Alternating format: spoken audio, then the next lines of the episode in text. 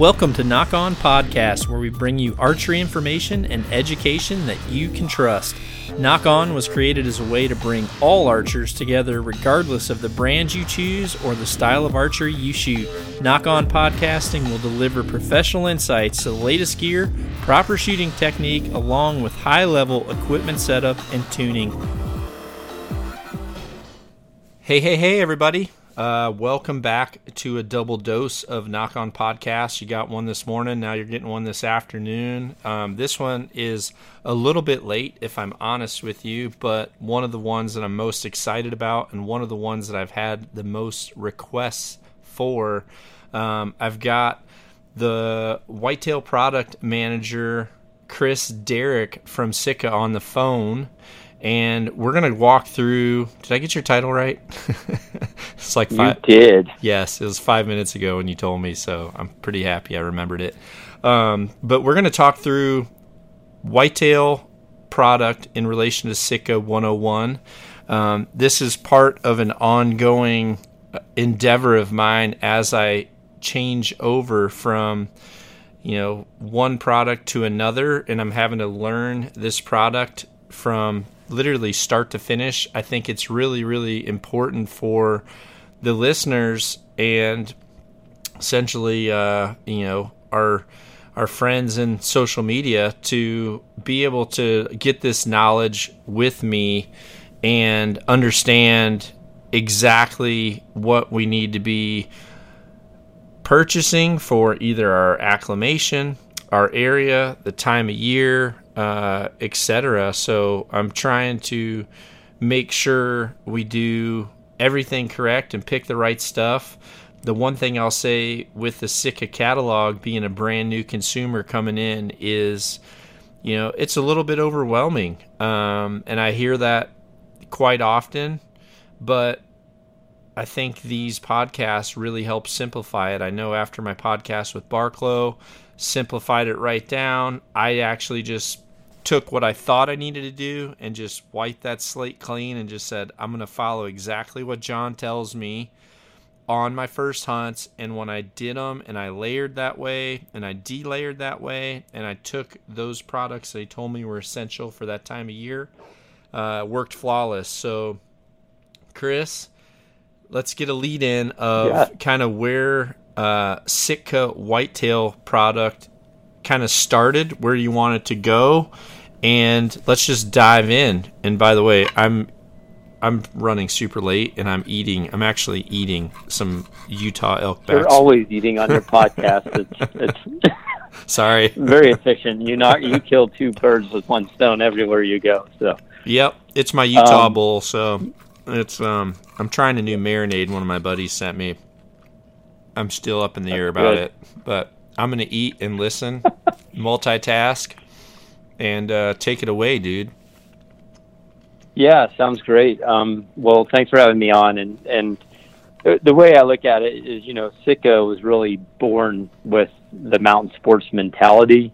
Um, you know, John's been on your podcast several times and talked a lot about this, but it, just because you're sitting in a tree stand doesn't mean that you can't take that same philosophy to the product.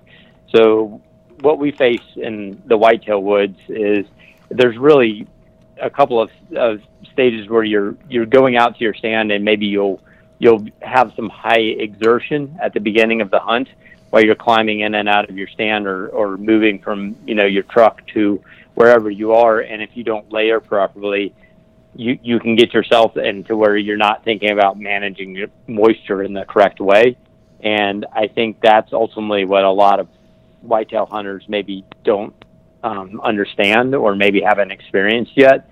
So once you move into the system and you know how to layer the right way and, and use the right type of products, your sits can be a whole lot more comfortable. I, I always talk about back when I first started hunting. I mean, I can remember being in high school, for example, and sitting, and this is this is Alabama, um, but you know, 18 degrees in Alabama can feel pretty cold um, but looking like the Michelin man. I mean, just completely like layered up with cotton, super puffy, uh, could barely move, looked like Ralphie from uh, from uh, uh, the Christmas story.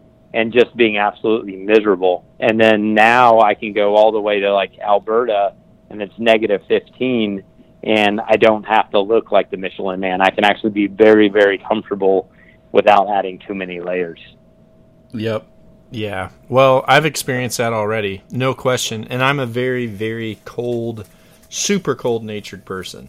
I mean, my phalanges are too far away from my heart, I think, to stay warm all the time. So we'll see if you guys tackle that impossibility. yeah, that's and and you know, cold is relative too. I think a lot of your your body makeup or or how how you're just constructed. Maybe you being so tall too. I think that probably makes things a little bit harder on you and keeping your digits warm. Yep. Yep. Yep. Well, uh, I as far as systems, are are you, do, would you like to go through from early to mid season since that's where we are? How, how yeah, the best way for? Yeah, I think so. Um, so I started out uh, a week ago with the very first system uh, of mine, and by the way, the whitetail systems, um, you'll notice that they they are available in the the elevated two pattern.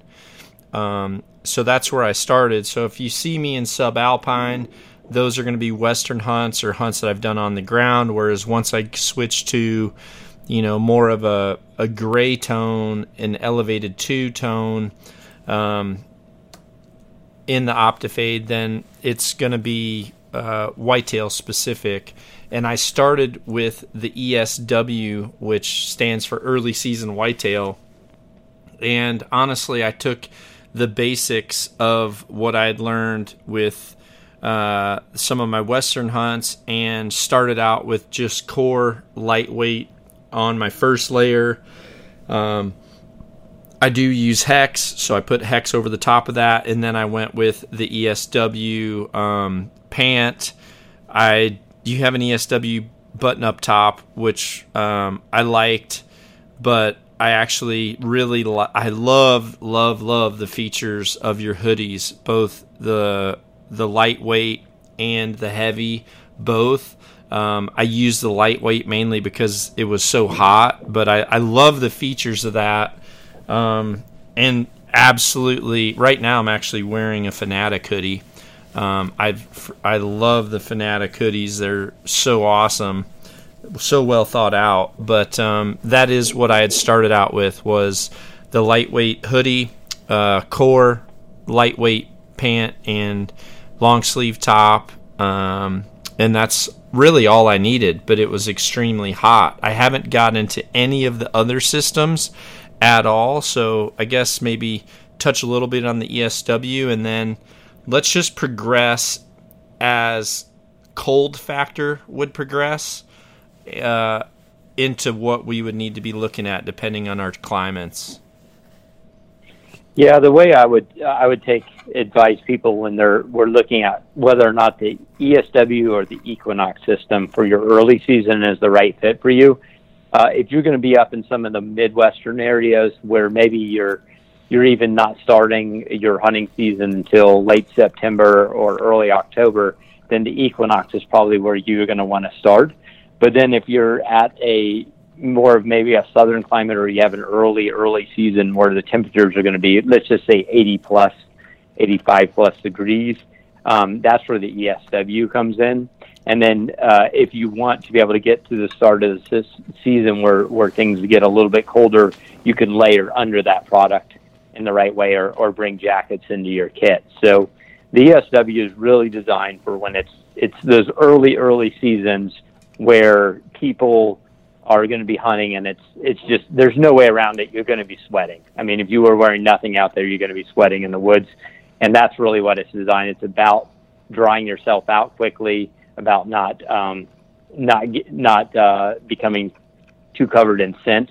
So keeping your scent profile down as well uh, through the use of Polygiene, um, and so let's just say you're you're living in a climate where things are going to be very very warm at the beginning. I would start with like the ESW shirt, ESW pants, and as you move into colder weather, so where where the temperature is going to start dropping into the maybe the 60s and maybe upper 50s, then you can layer like the core lightweight or the core heavyweight under those items uh, in order to allow yourself to get further into the season, and then you can move into some of the you know the windstopper outerwear pieces.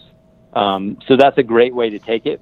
Uh, but if you're living somewhere, maybe you're not going to be starting in, until mid or early October, and it's going to start getting cool very quickly. Then maybe the Equinox pant and um, Equinox jacket is maybe where you're going to want to start. Does that make sense? Yeah. So, what's the main difference between the the Equinox and the ESW? So, the Equinox pant and the ESW pant are are very similar builds. Um, what's a little bit different is the ESW textile is a little bit lighter weight than the Equinox is, and then the ESW also has vent panels that are built inside of the gusset. And then um, if you turn that pant inside out, if you're looking at it in the store, uh, and you'll look at the cargo pockets, the cargo pockets, and just behind them are actually ventilation panels. So what that pant's going to do is, is it allows for a lot of breathability, whereas the Equinox is it, that's it's a very similar build, but the textile is just a little bit heavier. So there was a lot of people before the ESW came out um, were saying, uh, "Hey, the Equinox is just a little bit heavy for what I need." and that's the reason we came out with the ESW. Um, and then as far as the, the, the top goes, the ESW top is just ultra lightweight. When you pick it up, it just feels like a feather. Uh, everything that uh, that the way that was designed is with a really minimalist minimalist approach, um, and just to make sure that we're managing moisture in a, in a, a really effective way. Um, and then from a top standpoint, like with the Equinox, just like you did with the core lightweight hoodie. Maybe you want to take that core lightweight hoodie and then maybe take the Equinox jacket and put on that on top of that if you're um, if you're facing a little bit cooler temperatures. Um, and then we also have the Equinox hoodie, which is a little bit as it gets even colder, is a great uh, option to add in your kit. So the way I break it up is like Equinox is like just think of it, it's after the equinox or late September, early October as things start to cool that's really what the Equinox family is built for. Okay. Okay. Well, that's obviously I didn't know the meaning behind the name, so yeah, well thought out. Um, okay, so in regards to moving on past Equinox, I would assume, and that's you know you do the thing is you do have the ability to to layer heavier underneath that, which I'm I've always been more of not liking a really heavy, heavy outer piece. I like to layer underneath. Um, and I feel like I've been able to kind of maintain my temperature a little better that way. So you can, you know, if you have the heavyweight uh, layer or if you do the heavyweight wool, I think it's going to get you pretty far. Uh, you know, if you're, especially if you're kind of Iowa and lower, it'll get you pretty far. Now, if I still lived up in you know mid Wisconsin or northern Wisconsin, Minnesota, that type of thing, or people that are in Canada, you know, they're probably going to have to move past the Equinox much sooner. Um, but does the Equinox have Windstopper built in? No, it doesn't. So when you're going, it, say you're wanting just to add some Windstopper in the whitetail line, um, the Stratus is really comes in, and, and that's our most versatile, uh, basically outerwear piece. Uh, and and that's it's got a light fleece on the inside, and then we sandwich the windstopper membrane in between, and then a micro fleece face. And the um, so that's a really great addition. So if you were going to build something, and then you wanted to have windstopper, uh, the Stratus is allow you to wear that and then you can layer under that um, for as it gets colder. So I can get, I mean, I can get down to zero degrees inside of the Stratus if I'm layering under that appropriately. Um, and I'm just like like you're saying, go ahead and layer under a lot of your stuff. You select your outerwear piece and then build up your insulation in between the two. Now you're not putting Equinox under the Stratus, correct? This is just Stratus. Uh, yeah, for so at that point, I might take like you said the core lightweight, for example, and then maybe put the Stratus pants or Stratus bib on top of that. So the core lightweight is all about managing moisture. Um, and so a lot of people, I think, uh, maybe don't know that take an ultra lightweight piece and put it on as your foundation. So when I when I'm helping people try and figure out what what works for them, you know, you always want to start with a really strong foundation. So that can either be synthetic or it can be wool, and um, depending on what you prefer. And then you're building on top of that. So, and, and really where that, that foundation is set is all about managing moisture. So, even if it's zero degrees or negative 15 degrees outside, I'm still going to have a lightweight um, synthetic base layer on, for example, and then I'm that's and the whole purpose of that one piece is just to manage moisture. You know what's funny is if you would have asked me before Sitka what would have been my choice, I would have told you wool, um, just based off my history, based off the fact that um, I've always liked having wool for um, some of my underlayers, but in saying that, um, I've actually really liked Sitka's core. Um, the core lightweight has been my favorite, even over the wool in my first five weeks of hunting. Uh, maybe it's because they've all been very active um, hunts. Uh, but yeah, I felt like they 100% served the purpose. And you know, to be able to do a nine and ten day hunt with literally two two sets. I had two sets of, of the core lightweight with me. Was able to try travel home without my bag smelling like a football locker room. And honestly, I think I'm I'm doing a hunt. Um, I'm gonna do an elk hunt with with Joe this next week, and I just packed everything for it. I'm actually just taking one set of core lightweight uh, I think I think I'm going to be 100% fine just with one set.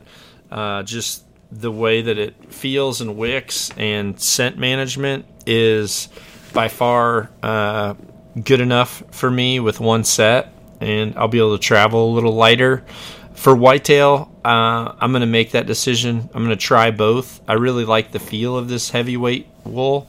Um, so we'll see. You know, in a sitting from a sitting point of view, um, I think I think I'll probably if I don't have far to go, I think I'm going to go with the wool. If I'm if I'm riding in, uh, I might stick to a core. Um, you know, a synthetic more so than a more so than the than the wool. But uh, now is there much noise difference between the Stratus and the Equinox? Uh, yeah, there will be uh, a little bit more noise associated with um, with something with a laminate in it. Um, so, and that that really comes from the rustle that's created, um, and so I, I think. But everything that's done inside of the Stratus is in order to quiet that down. So that's why the the product uses a, a micro fleece face, uh, and it uses the um, uh, the the fleece on the backside as well as the light fleece on the backside. So all of those items will help cool it down. So if you took something that's maybe similar to that uh, and didn't do those items or didn't make those changes to the product, uh, it is going to be significantly louder than those items would be. Yeah, yeah. And you were talking a little yeah, and you were talking a little bit about uh, the merino and the heavyweight side. And one thing I'll, I'll point out with using that is I've been able to take that and really get similar in warmth uh, to taking maybe the core lightweight and the Fanatic hoodie and layering those two. So the way the merino heavyweight is constructed, the new merino that just came out this year, is it's actually a synthetic against your skin and then it's the heavy 290 gram wool that's on the outside. And what that really does is it accelerates the moisture movement. So that synthetic is really it hates moisture. It does it's really hydrophobic. It's going to want to move it away, but the wool loves it. And then so what that's going to do is pull that moisture through that product very very quickly.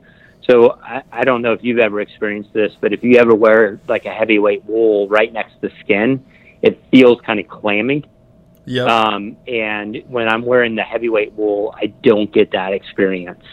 And that's that's one of the best things I think about that heavyweight. Okay. Okay. Well, yeah, I didn't Yep. know that, so that that'll be uh, definitely worth definitely worth trying. Um, now, do you? I know Barklow sent me one. I'm assuming um, you make it, but is there a reason someone couldn't have the Equinox, but then just buy one of the really light windstopper layers? To just have to put underneath that layer if they're not wanting to go all the way up to the stratus. You know, say someone has an Equinox, they like being quiet most of the year, um, but you know they don't want to. They want the quietest as possible most of the time. Um, can they do that? I know that um, I'm gonna have to get up and go look at the name of it. I'll let you talk uh, for a second here, but I've got a jacket uh, over here on the floor. You're probably referring to the mountain jacket. I bet you that's the one you're going to go pick up. And uh, it, there's there's a way I would suggest that you always still have a core lightweight um, base layer, um, but the way that the Stratus system is designed is like you could literally take your core lightweight and then take the Stratus and put that on top of it, and then maybe you could add insulation in between the two as the season progressed. And that's really with the way that the Stratus system is designed. What you're what you're talking about doing, I'm assuming, is taking the mountain vest and then laying that under insulation. And there there is actually um, there that that is a, a way that you could wear a Windstopper as well. Okay, okay, no problem. Um, what about the? Hopefully, the, I hope this isn't something that's not out is out right now. Is this flash pullover out? I'll have to check John's line. so uh, that's that's a John question. yeah, it's it's a very very Yeah, it is- lightweight. it's out. Yeah, it's a very very lightweight flat wind stopper. I'm gonna have him.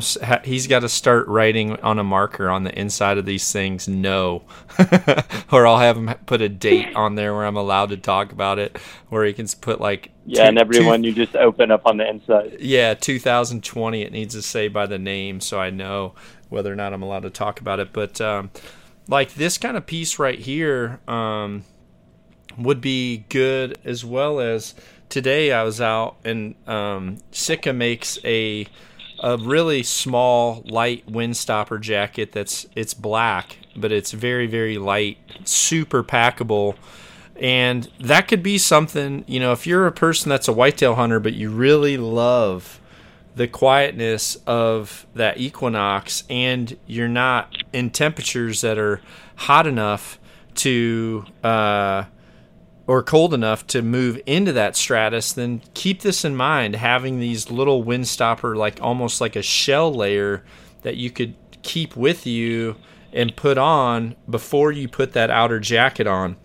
And that way, you're still breaking that wind uh, from actually hitting your body. Um, will it still be as effective that way if it's not? I mean, heat wise, um, as long as you've got your your core layers correctly underneath that, um, is that still going to function okay, or does the insulation from the Equinox need to be on the inside of that wind barrier?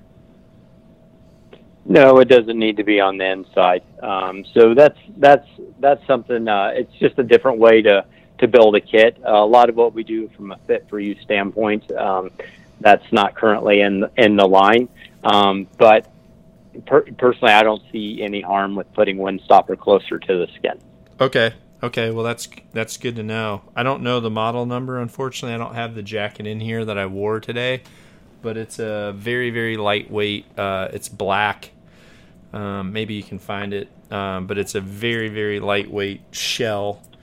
It's probably very similar to this flash, um, but it's it's black and something like that for someone who can't afford multiple outfits is something to keep in mind the majority of the time if it's not windy i've always elected to have something that's you know got more of a more of a fleece type fabric to where it's more of a sound buffer more of a muffle um, just to be as quiet as possible uh, and then layering differently. Like for example, I used to actually put on, um, you know, when I was with UA, I didn't have a choice. A lot of times, some of the stuff had no wind protection at all, so I actually had to wear like some some Gore-Tex uh, Gore-Tex branded golf products that I would literally put underneath to block the wind um, when it was really windy days, and it functioned well.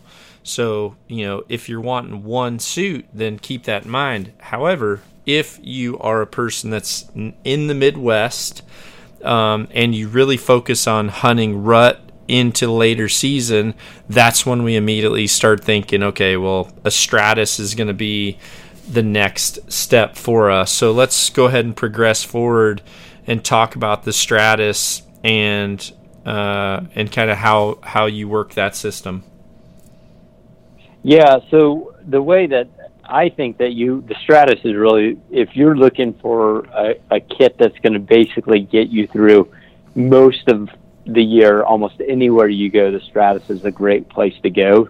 Um, so if I were to suggest somebody that's going to go into, you know, a fairly cold uh, situation, you know, taking like the Stratus bib or Stratus pant, uh, and then layering under that again like the core lightweight and maybe a core heavyweight. Um, and uh, if you're uh, for your top, um, taking a core lightweight and a core heavyweight and putting that under a Stratus, or if you maybe if you get a little more, bit more cold natured, taking something like a Celsius jacket or a Celsius midi jacket and putting those under that. I, I feel totally comfortable going down into very, very, very, very cold conditions with those items on, and it's a super versatile piece. Um, so that that's a really good way to build a system. If you're trying to do one uh, also on a budget that's going to get you through most of the season, um, the Stratus is a great just system that I would start as your shell piece and then layer insulation under that as well. So just the one thing to always remember is start start with some sort of a again foundational layer and then have your Stratus be your outerwear piece when it's when it's cool and then when it starts to get really cold adding the insulation in between the two, which is like the core heavyweight, um, or going to a heavyweight wool or the Celsius midi. All of those items are really good options that are going to get you far, far, far into the season. Now, the Celsius is that an entire set? Yeah, so there's a couple of uh, products that are inside of the the Celsius, and they're really lofted insulation items with no wind stopper. So they're true insulation pieces. Um, so the Celsius jacket, for example, that one has uh, Primaloft. Uh, it's almost, if you could imagine, a kind of a micro fleece. For people that haven't, I'm going to try and describe this for you. So it's it's a micro fleece face um, with a puffy design um, that has really cropped off sleeves. So you're just going to imagine a regular puffy jacket, but then the sleeves are going to stop about halfway up your bicep. And really, what that does is it seals in a lot of the warmth from your body because you lose a lot to your armpits. But when you put a jacket on or down by your sleeves, uh, on your lower forearm, it doesn't add bulk in those areas. So just the other day, um, I was out hunting. It was, it started, I think, about 38 degrees where I am in the morning, and literally all I had on for my top was a um, lightweight core lightweight synthetic, uh, and then I had my Fanatic hoodie on and a Celsius jacket. And I actually climbed and walked to the stand with just the core lightweight on. And then when I got in, I threw on the um, uh, the Fanatic hoodie and the Celsius jacket. Uh, that way, I wouldn't get sweated up because I had to, in order to get to the stand I was hunting, um, I had to cross a couple of the irrigation ditches and creeks and you know some of them you know were right up to the top of my boot uh, in order to get there. And you know I knew I was going to wind up getting pretty hot and sweaty on the way in if I put too many layers on. So that's one of one of the things is uh, think about how you're going to commute to your stand and layer appropriately. I'll typically commit to my bottom what I'm going to hunt in for the day for my bottom just right. because it's a little bit harder to layer unless you're wearing a bib in the stand uh, so that morning, I just had a core lightweight bottom on in my Stratus pants, and I just committed to that, and then walked in with a really lightweight top on. Okay. Well, once we've made it past, I like the the one thing that I'm going to have to get used to, and maybe you can expand on this, is the sideways zipper. I'm gonna have. I've got to get used to that. Um, and one of the one bit of feedback I gave you guys was just you know making sure the zippers don't come too far across the right side of the face, just for handheld release shooters. Um, you don't want to you don't want to end up having that happen. So, um, absolutely. But uh, yeah, and then, yeah, and the reason that that cross angle zip you're going to see um, built onto it's on the Celsius jacket. It's on the Fanatic item, so like the Fanatic vest, Fanatic jacket, Fanatic light. And the reason we add that cross zip on there, and so just for people that are maybe haven't been using it, uh, it's the zipper really starts by your left hip, and then it comes across diagonally to your chest, and then comes up onto the right side of your cheek. And the reason that that zipper is designed that way is actually so there's a built-in hand muff. So uh, what that does is allows you to keep um, your hands and your hand muff uh, built into your jacket without adding a lot of extra bulk. Uh, maybe where if if you're someone that doesn't like to uh, bring on and put like a, a secondary hand muff, muff on, uh, it's actually built into the jacket in a very low profile way. So, I guess once we've uh, well, I've got one question for you that's off topic actually, um, because this is a topic I haven't had to deal with, so I'm still in my my early stages of figuring this part out. But um, what boots do you go with for kind of this season? I know that Sitka's not making boots, so I'm actually just curious. Yeah, for a rubber boot, uh, I Lacrosse has um, an OptiFade pattern. They have a like a no insulation version for early season, uh, and then they have an 800 gram as well. Um, so this time of year, I'm always wearing just the 800 gram, uh, just because it's pretty cool where I am now. Uh, I know if I was where before I moved to Montana, uh, living in the southeast, um, I would definitely have the no insulation for early season, and then as late, even the coldest temperatures we're going to get to, 800 grams is all I'll ever need there. Um, if I'm going somewhere like negative 15, I'm wearing a pack boot. What is there? so where you're where you uh, there's there's just a couple of them out there. Um, right, Cabela's makes a really good pack boot. Uh, I wear that when it's super cold. Um, but uh, you know, there's there's some really light, you know, there's some some boots that are actually designed for super super cold conditions when maybe it's sub zero, and all depending on how your your feet are. Uh, that's how I I uh, I approach when it's ultra ultra ultra cold. Uh, I'll typically move to a pack boot in the stand. Okay. What about just because I feel like the the rubber sucks the cold out. Oh yeah. You know, it just sucks the warmth out so quickly. So. Yeah, I'm not a I am not a. I'm not that big on rubber boots anymore. Um, I don't. I think they're called Nevadas. Maybe I'm wrong, but I have some some higher Crispis that I got, and I kind of sized up so that I could go with a mm-hmm. full heavy, a heavyweight uh, wool sock. And I'm gonna see how I do with those. Um, I loved my my Crispis for uh, I wore them. Well, I actually wore them for my early season whitetail as well. So um, I've I've really enjoyed them. So I'm gonna see how those work out. Yeah, I use the Crispi. I've got the Nevadas that I use for our big game hunts here. They're the the lower ankle, not the tall, high ones that you're talking about. But I've I've really enjoyed those boots. Have you tried just using a, a heavier sock to see how they do, or? Uh, I haven't taken them into that colder, colder static um, weather positions. I, I'm typically wearing the rubber boots until it gets, you know, very, very cold, um, just for, for moving in. And also, a lot of the places I'm hunting, I'm having to cross some creeks um, and areas where there's some water. So, and, and a lot of them are pretty sloppy um, cow pastures that maybe I'm having to go across and having the boots, the rubber boots for that situation just just comes in just comes in handy. I I would be have soaking wet feet by the time I got just with the the land I have access to hunt here. Um, that's a real reason to, to have those rubber boots for my for my use. Yeah, and I know in the South, there's definitely places where they would have worked well for me um, if I still lived down in the South. So I get it. Um, but here in the Midwest, you know, especially people who aren't having to deal with much water, it's it's kind of a I don't know. I don't like rubber boots because sometimes they make noise on the cables on my stand. So, uh, you know, just having a regular boot, I think, is a little bit more quieter. Also, easier to take off when they get cold.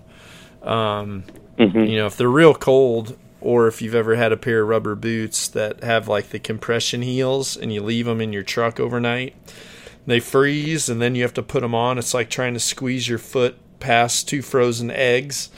Well, two frozen golf balls to get your feet in there kind of sucks. Um, and they get to be hard to take on and off, especially depending on how you're layering. Um, okay, well, the next question I would have, you know, I guess accessory wise would be packs. Um, yeah. So I used the pack that had kind of the flap on the back. I didn't really pay attention to the model name, um, but it kind of had a flap that came down, and then you could put the little peg through the hole uh, to hold that down.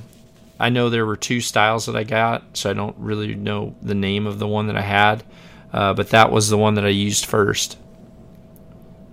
Yeah, so what what they're both essentially a very similar design. There's two packs that are currently in the Sitka line. Um, the uh, toolbox is uh, and the tool bucket. So the only difference between those two packs uh, really is the fact that the tool bucket allows you to break the pack off from the internal frame and you can sandwich a stand in between the two.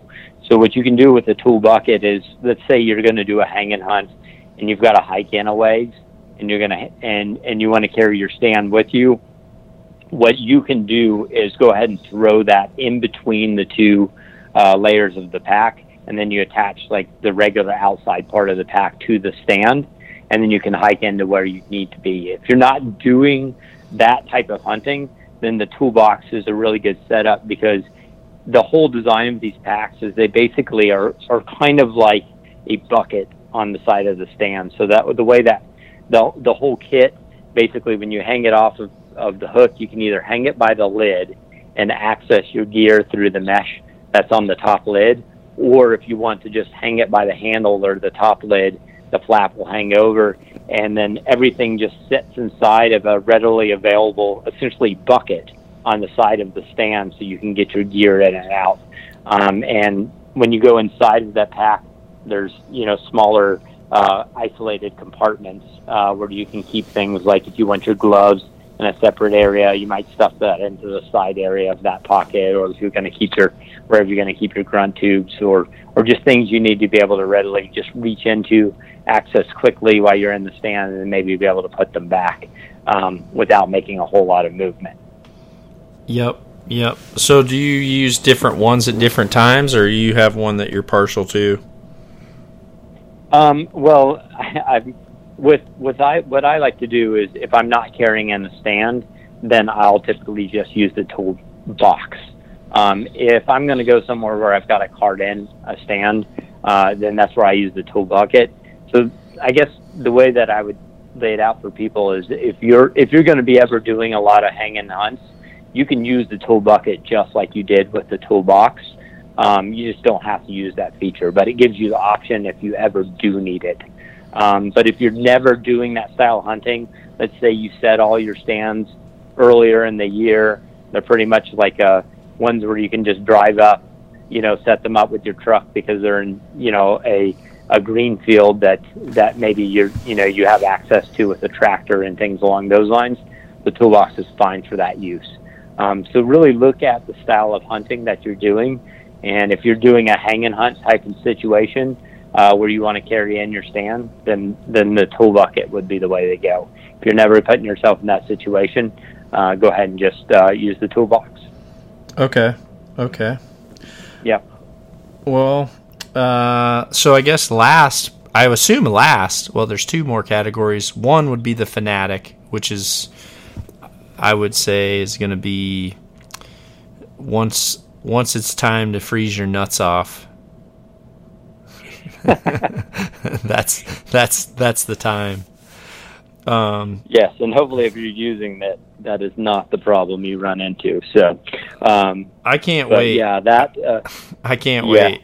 Yeah. yeah, you're a ways you're a ways from having to uh, to use that uh, where you are, but uh, I think within a, a month or so you ought to be there. So, um, but uh, the Fanatic is if you want to take a look at that, that's going to have um, Primaloft. It's 133 grams of Primaloft that's in the the jacket, and then it's going to have a, a Windstopper Berber base, so a little bit warmer um, like I said, I've worn this way down into the negatives uh, hunting in Canada. Um, other than my face, you know, being cold, and then maybe my toes getting cold from uh, from um, maybe not having the right footwear. Uh, the the overall my my core of my body stayed super super warm, um, and that that piece, you know, if it's going to be getting frigid, and you're going to be hunting in those cold, cold conditions, that's where the Fanatic comes in. Uh, if you're going to be hunting in maybe some wetter conditions, wet, cold conditions, that's where the incinerator comes in, and that's an actual Gore-Tex shell with um, with Primaloft, uh, like a like a blend down synthetic down insulation in there as well. So if depending on what situation you're into, uh, if you're going to be in a super super wet cold environment, uh, then the incinerators may be the way to go.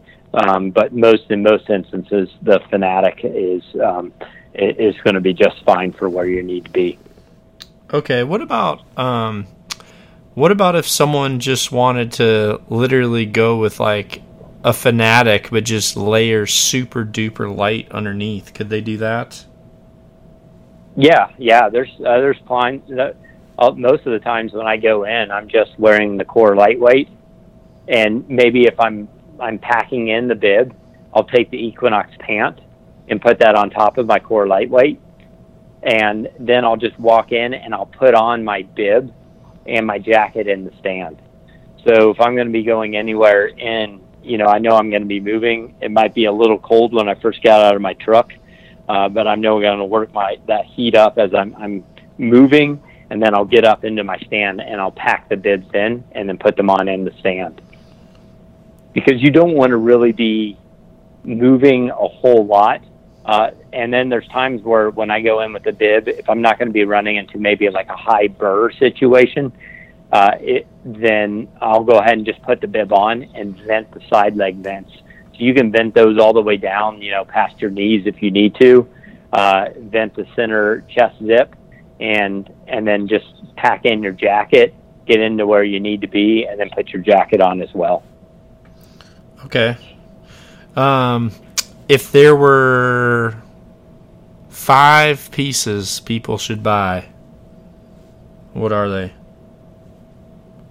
Uh, I would say uh, just starting from your base, um, core lightweight, and then I would say core heavyweight uh, to get you through for, for some insulation, and then a stratus, so either a jacket or uh, and uh, or the vest or a pant and a bib, and having those items. And then uh, the last piece that I would say is for when it gets super cold is maybe getting like a mid-layer insulation piece like the Celsius Midi or the Celsius Shacket.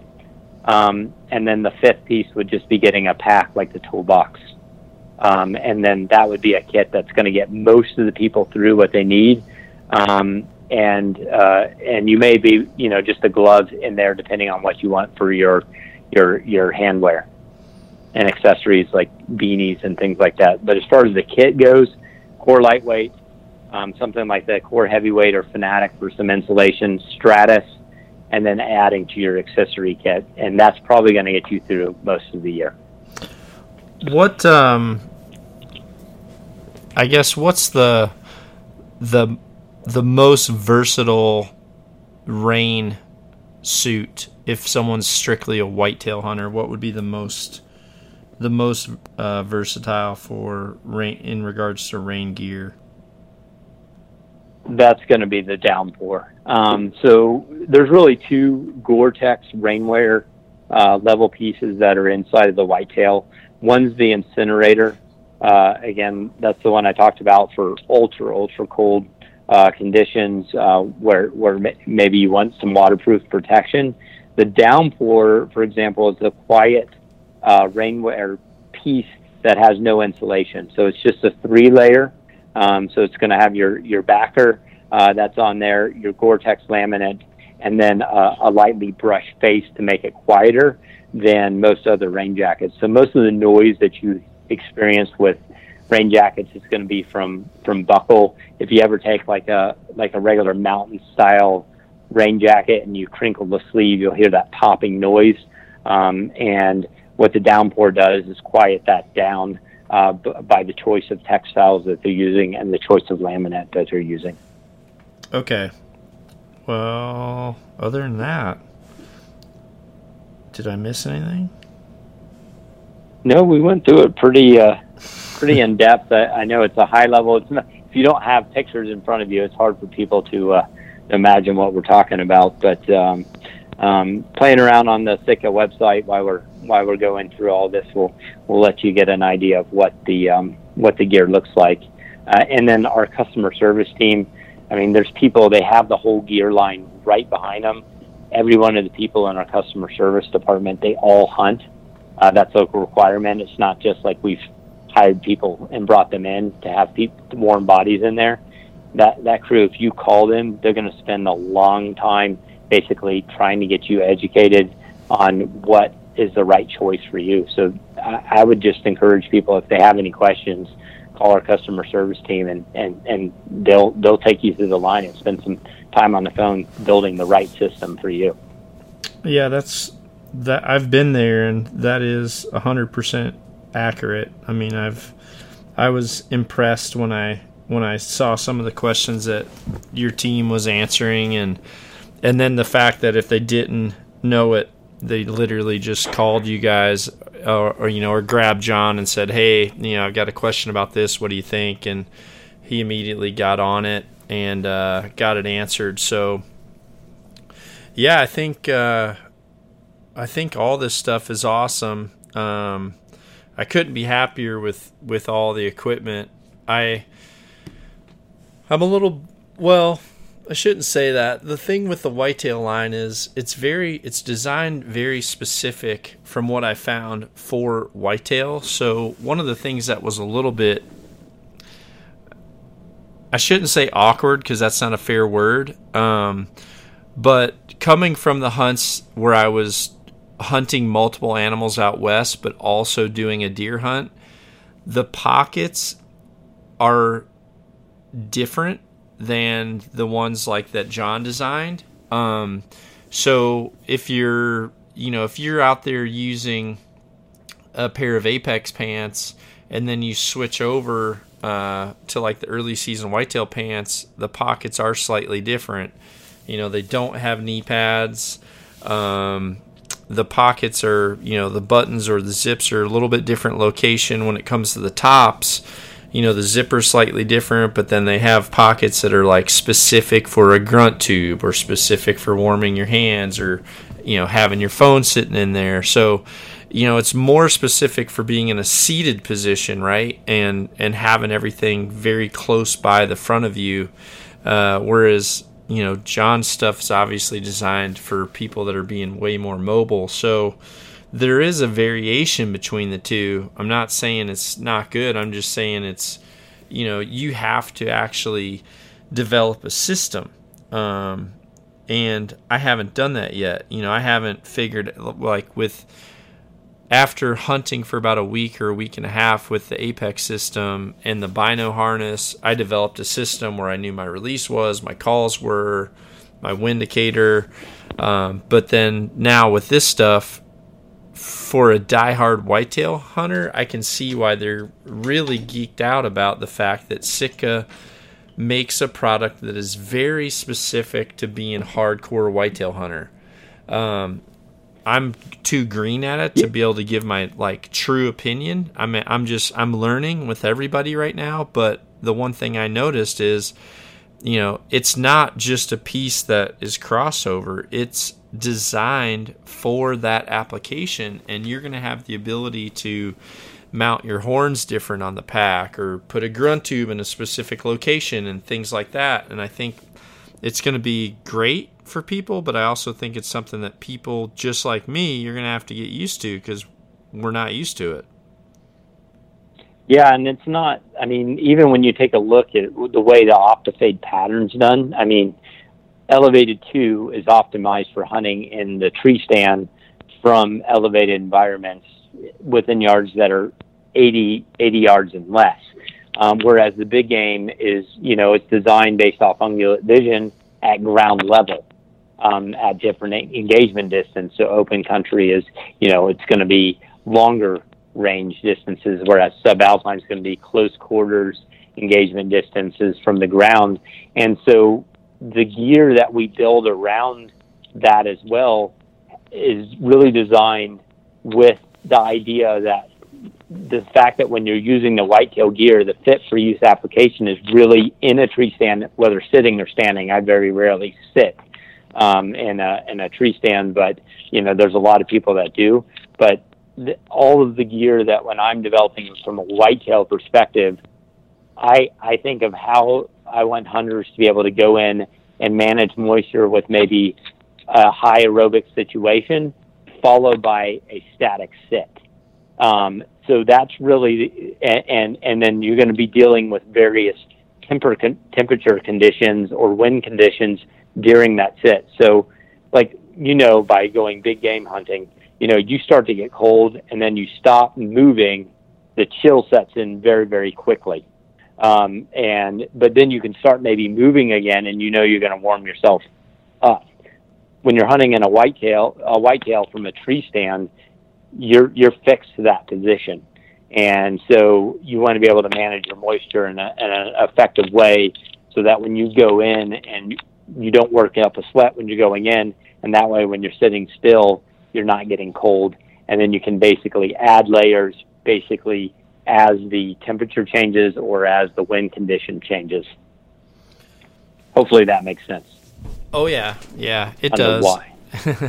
yeah, and I think whitetail hunters they have a different they have a different understanding of all this. A lot of them, uh, you know, some some people just get absolutely crazy in regards to like scent containment, scent prevention. Um, I guess just to talk a little bit about that, what's some of your your thoughts and and understanding on scent containment, scent prevention? Like, what's your personal find since this is really your category, and you deal with some awesome, awesome across the states and well across the globe. Uh, what's your thoughts on that? How do you handle it as well? Well, I always just essentially trying to play the best. The wind is the best thing you can do. Uh, I do, you know, I do everything I possibly can to, I guess, reduce my scent profile in the stand. Um, but depending on, you know, almost in every situation, when deer get downwind of you, depending on what's happening with the thermals, uh, eh, you know, just the VOCs coming out of your mouth, for example, you could be wearing, you know, carbon suits and all that type of, uh, and and those situations, the VOCs are still going to be what maybe gives you away. And and you know, a lot of times people will say, "Hey, that deer got downwind of me and smell it." Well, maybe the thermals were doing something that maybe you didn't understand. Um, so I always just play the wind, and then you know, I I am I'm using items on my clothing that help control the scent. We put Polygiene on all of our base layers. The reason we do that is because we know you're going to be sweating against those, and we try and keep, you know, the stink down on your clothing. Um, so, but the number one, I mean, when you hear all of, pretty much all of the best whitetail hunters that are out there, playing the wind is, is the best thing that you can possibly do um, when it comes to, to whitetail hunting. I I do everything I can to reduce my uh, scent profile, but at, at the same time, playing the wind's the best thing you can possibly do. Yeah, I'm the same way. Honestly, there's things that I think help, like for you know some of the ozone products out there. I'm trying a new one right now from HME.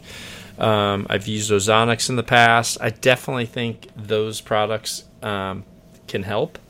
Um, I've seen yeah. I've seen examples where I've been amazed at what they do, but I also uh, I'm not a scent control freak uh, just because I've done every single thing I possibly could to contain scent, and then in the end had stuff still smell me. And no matter how crazy I got it, it was the same. So now I just kind of come back from camp, cooking my stuff, um, and that's just stuff that I learned from years in bear camp and moose camp and elk camp, where you don't have the ability to be perfectly scent free. You just play the wind. And honestly, I think my success when I'm playing the wind is the same. Uh, it's good, and if I don't play the wind, it's bad. So that's kind of my thoughts behind it.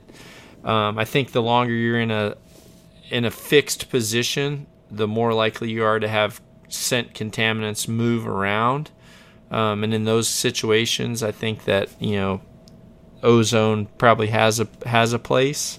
Um, but like you said, the main thing is when you have clothing that is you know you're you're sweating and you're creating um, a bacteria, and then if it's growing and growing, then the smell develops much worse. Um, so yeah, I my core products, at least me personally, I couldn't smell them. Um, normally, if I come home with base layers that have been put to death and back, Sharon will open my my bag and say, "Good God, something something died in there." Um, she has not said that in five weeks, so that's also a testament. Um, so and I guess the other thing too is you. I'm going to tell you right now. I haven't even talked to John about this, but I got um, some of the Sitka luggage, and it is freaking awesome. Uh, I'm I'm sold on both of the roller bags. They're freaking dynamite. Um, they are super awesome. You guys just make good stuff. There's no doubt about it. I mean, I know I sound you know, I'm worried about sounding like a sellout because I don't want people to just feel like I'm just, you know, on this big Sitka train. But I feel like, you know, there's certain products in my life that once I kind of get get going on them, I'm kind of a nut about it. I almost just get obsessed with certain products when they're good. And I feel like if I was just an average guy, um, working and hanging out and buying my own stuff and got turned on to Sitka, I feel like I would have been a Sitka guy um, and it's kind of a Sitka nut anyway, just because it works freaking good. It's just good stuff. Um, and the more I'm using it, the more I'm geeking out about it. And I like learning new things, and I like I like understanding it better. So, uh, this is a big help for people, man. And I want to touch base again uh, as we develop as we get into season as I experience either positives or negatives um, I share that stuff with you. Like um, I'm gonna say this now on air because everyone's been asking me about it and asking me if I'm asking you guys about it but yeah like for example your tall sizes they could be taller. Um, I've told you that. You guys are accepting it. Um, so you know small little things like that and I can tell you from my point of view, having a company that when you give feedback says, "Whoa, okay, yeah, it, we never thought of that," but yeah, you're 100%. That makes sense. Uh, that's a huge deal, and not having you know a massive corporation to jump through to get things like that to change are also a big, big deal for the consumer. You know, being able to talk directly with you, who's putting this stuff in the catalog, designing it, you know taking it from concept to life and the same thing with john i think just um, is going to make the product even better and better and better as as we go on so i'm super jacked about it and and uh, can't wait to put it to use Yeah, we appreciate all the feedback, and even when you know just everybody else sends in um, uh, feedback, even through customer service or the other channels that we have for getting it. I mean, we don't. The way we look at this is nothing we do is ever going to be perfect uh, because we're constantly looking for ways to improve it. So, always by the time I've even introduced a product, I'm already thinking about, okay, what can I do to make that better? And it's because we actually, I mean, we, everybody here really cares about what we're putting out. Uh, if it's not right, we won't let it out. Um, and so that's the, that's the big difference over other places maybe I've been. Um, you know, we're not, there's no pressure to say, hey, you've got to get this out there. We release it when when we feel like it's right, and then once we release it, we are always thinking about okay, what can we do to make that better, um, and what can we learn? What didn't we know? And I think that's you know that's just a different mentality, um, and you know speaks to for what everybody here is doing uh, at Sitka Gear. Yeah, absolutely. Well, cool, man. Um, I'm gonna have to wrap this up and yep. I can't thank you enough. I appreciate it. I know you're uh, you're busy. You're probably busy packing because your whitetail season is getting ready to uh, kick off. Meanwhile, John Barklow's getting ready to uh, get back from one of his last hunts and have to sit in the office and cry like a baby. Uh, meanwhile, you're going to go out and and and bust some whitetails. So I'm looking forward to it. I'm excited about getting some whitetails on the ground myself. I've, I know I've got a few.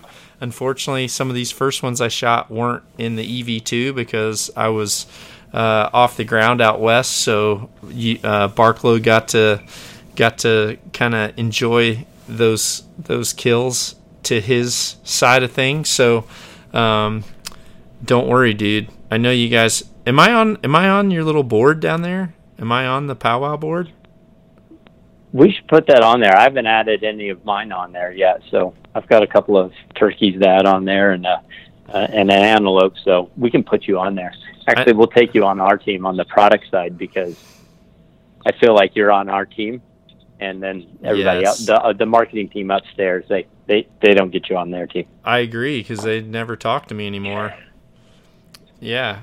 well, you're in you're you're deep you're neck deep in product with us. So exactly. That's, so that's the fun. Put, put me on the board, and I'll I'll share with you what's going down, and you just wait. I told I told um I talked to Joe, and Joe said, you know, are you going to get after it this year? And I said, dude, I am so fired up right now to literally put new gear to use. I said I mean, I don't want to come off as being, um, I don't know. I don't want to be a glutton in in the realm of hunting because I will put everything to use, but I am going to bring the fury this year, and I am not going to let up. I've got the pedal to the metal right now, and once whitetail season starts, I am going to throttle down. You watch, and I'm going to keep freaking going.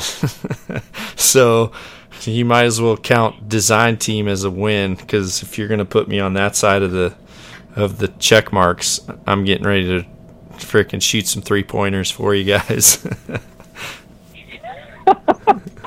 well, we like competition around here, so that's fun. We we have a we have a good time with it. Um, so uh, we'll, we'll take you on our team for sure. Uh, all right. You're talking to me all the time about product anyway, so exactly. Yeah, you should. If they argue about it, just say, "Hey, we need to show the amount of conversation between our departments and John. Whoever communicates with them better gets them on their side." So, bam.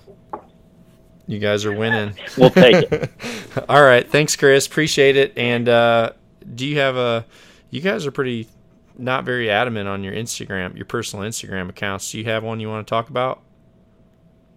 Uh, I I post every once in a while. I I can't take it to the level that John does because he gets all the people by doing nothing. Uh, it's uh, John has this nature, but yeah, we're we're I mean, I'll post every once in a while, but that's I'm I'm not like uh, you guys. You you you guys have a whole network, and John just somehow does it and does nothing at all. So he's supposed. But to, we've all been debating when. Yeah. He's supposed Go to ahead. be posting his second photo Now, and if he doesn't, then I'm gonna I'm gonna freaking hack his account and I'm gonna post his second photo. It's gonna be a Brett Favre dick pic or something, unless he gets his butt in gear.